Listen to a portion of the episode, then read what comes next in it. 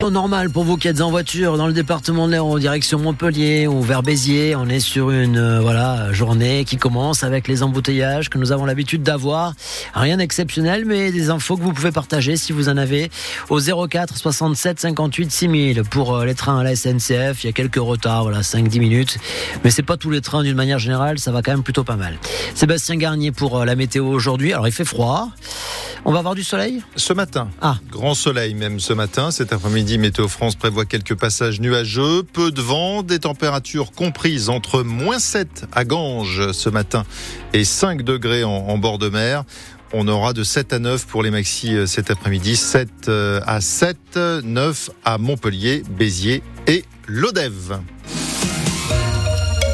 Les infos de 7h30 de ce mardi 9 janvier et Orange, victime d'un vol de câbles insolite. Oui, les vols de câbles chez les opérateurs, ça arrive assez souvent, mais celui-là, effectivement, est pas commun. À Frontignan, en pleine nuit, de faux employés euh, ont fait croire à la police qu'ils intervenaient pour des travaux. C'est le système anti-vol d'Orange qui a permis de repérer ces deux hommes qui seront jugés en, en mars prochain, Claire Moutarde. Oui, la société Orange reçoit une alerte via son système de surveillance du réseau de fibre optique. L'horaire n'est pas habituel et il est 3h30 du matin.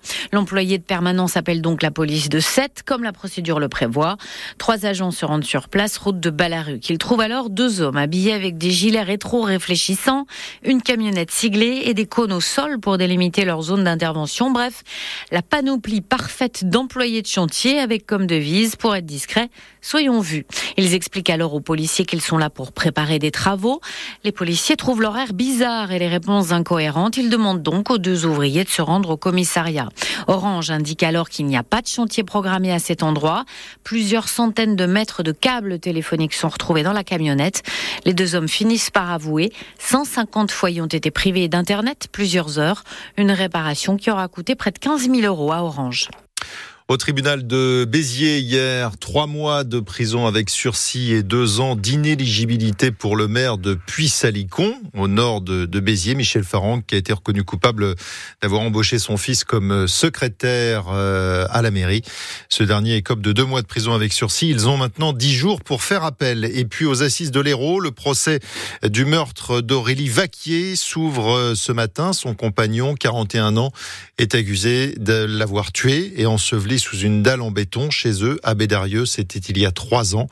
Compagnon qui nie farouchement être l'auteur de ce crime malgré de nombreux éléments à charge. Qui va succéder à Elisabeth Borne La première ministre a démissionné hier soir? Emmanuel Macron qui veut relancer son quinquennat marqué euh, ces derniers mois par les crises, la réforme des retraites, les émeutes, la loi immigration. Dans un tweet, le président a salué hier soir une femme d'État évoquant son travail exemplaire au service de la nation.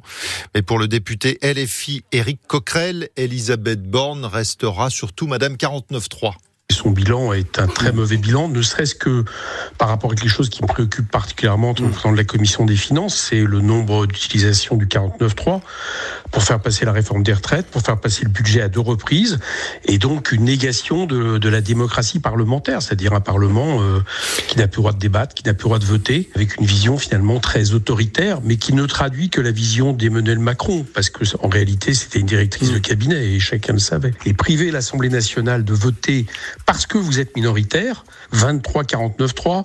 Donc si vous voulez, pour moi, c'est un bilan extrêmement négatif. Et pour finir, le fait d'arriver enfin à faire passer un texte qui est en réalité la reprise du programme de l'extrême droite euh, contre lequel elle était censée faire barrage. Euh, je parle de la loi immigration, donc c'est un bilan euh, qui est catastrophique sur sur l'année en cours. Et on devrait connaître le nom du successeur aujourd'hui. A priori, c'est le ministre de l'Éducation nationale, Gabriel Attal, qui tient la corde.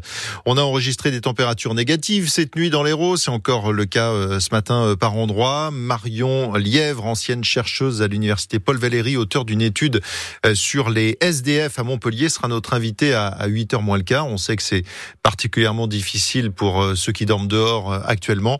Si vous le pouviez, seriez-vous prêt d'ailleurs à accueillir chez vous un, un sans-abri pendant l'hiver? Venez nous le dire au 04 67 58 6000.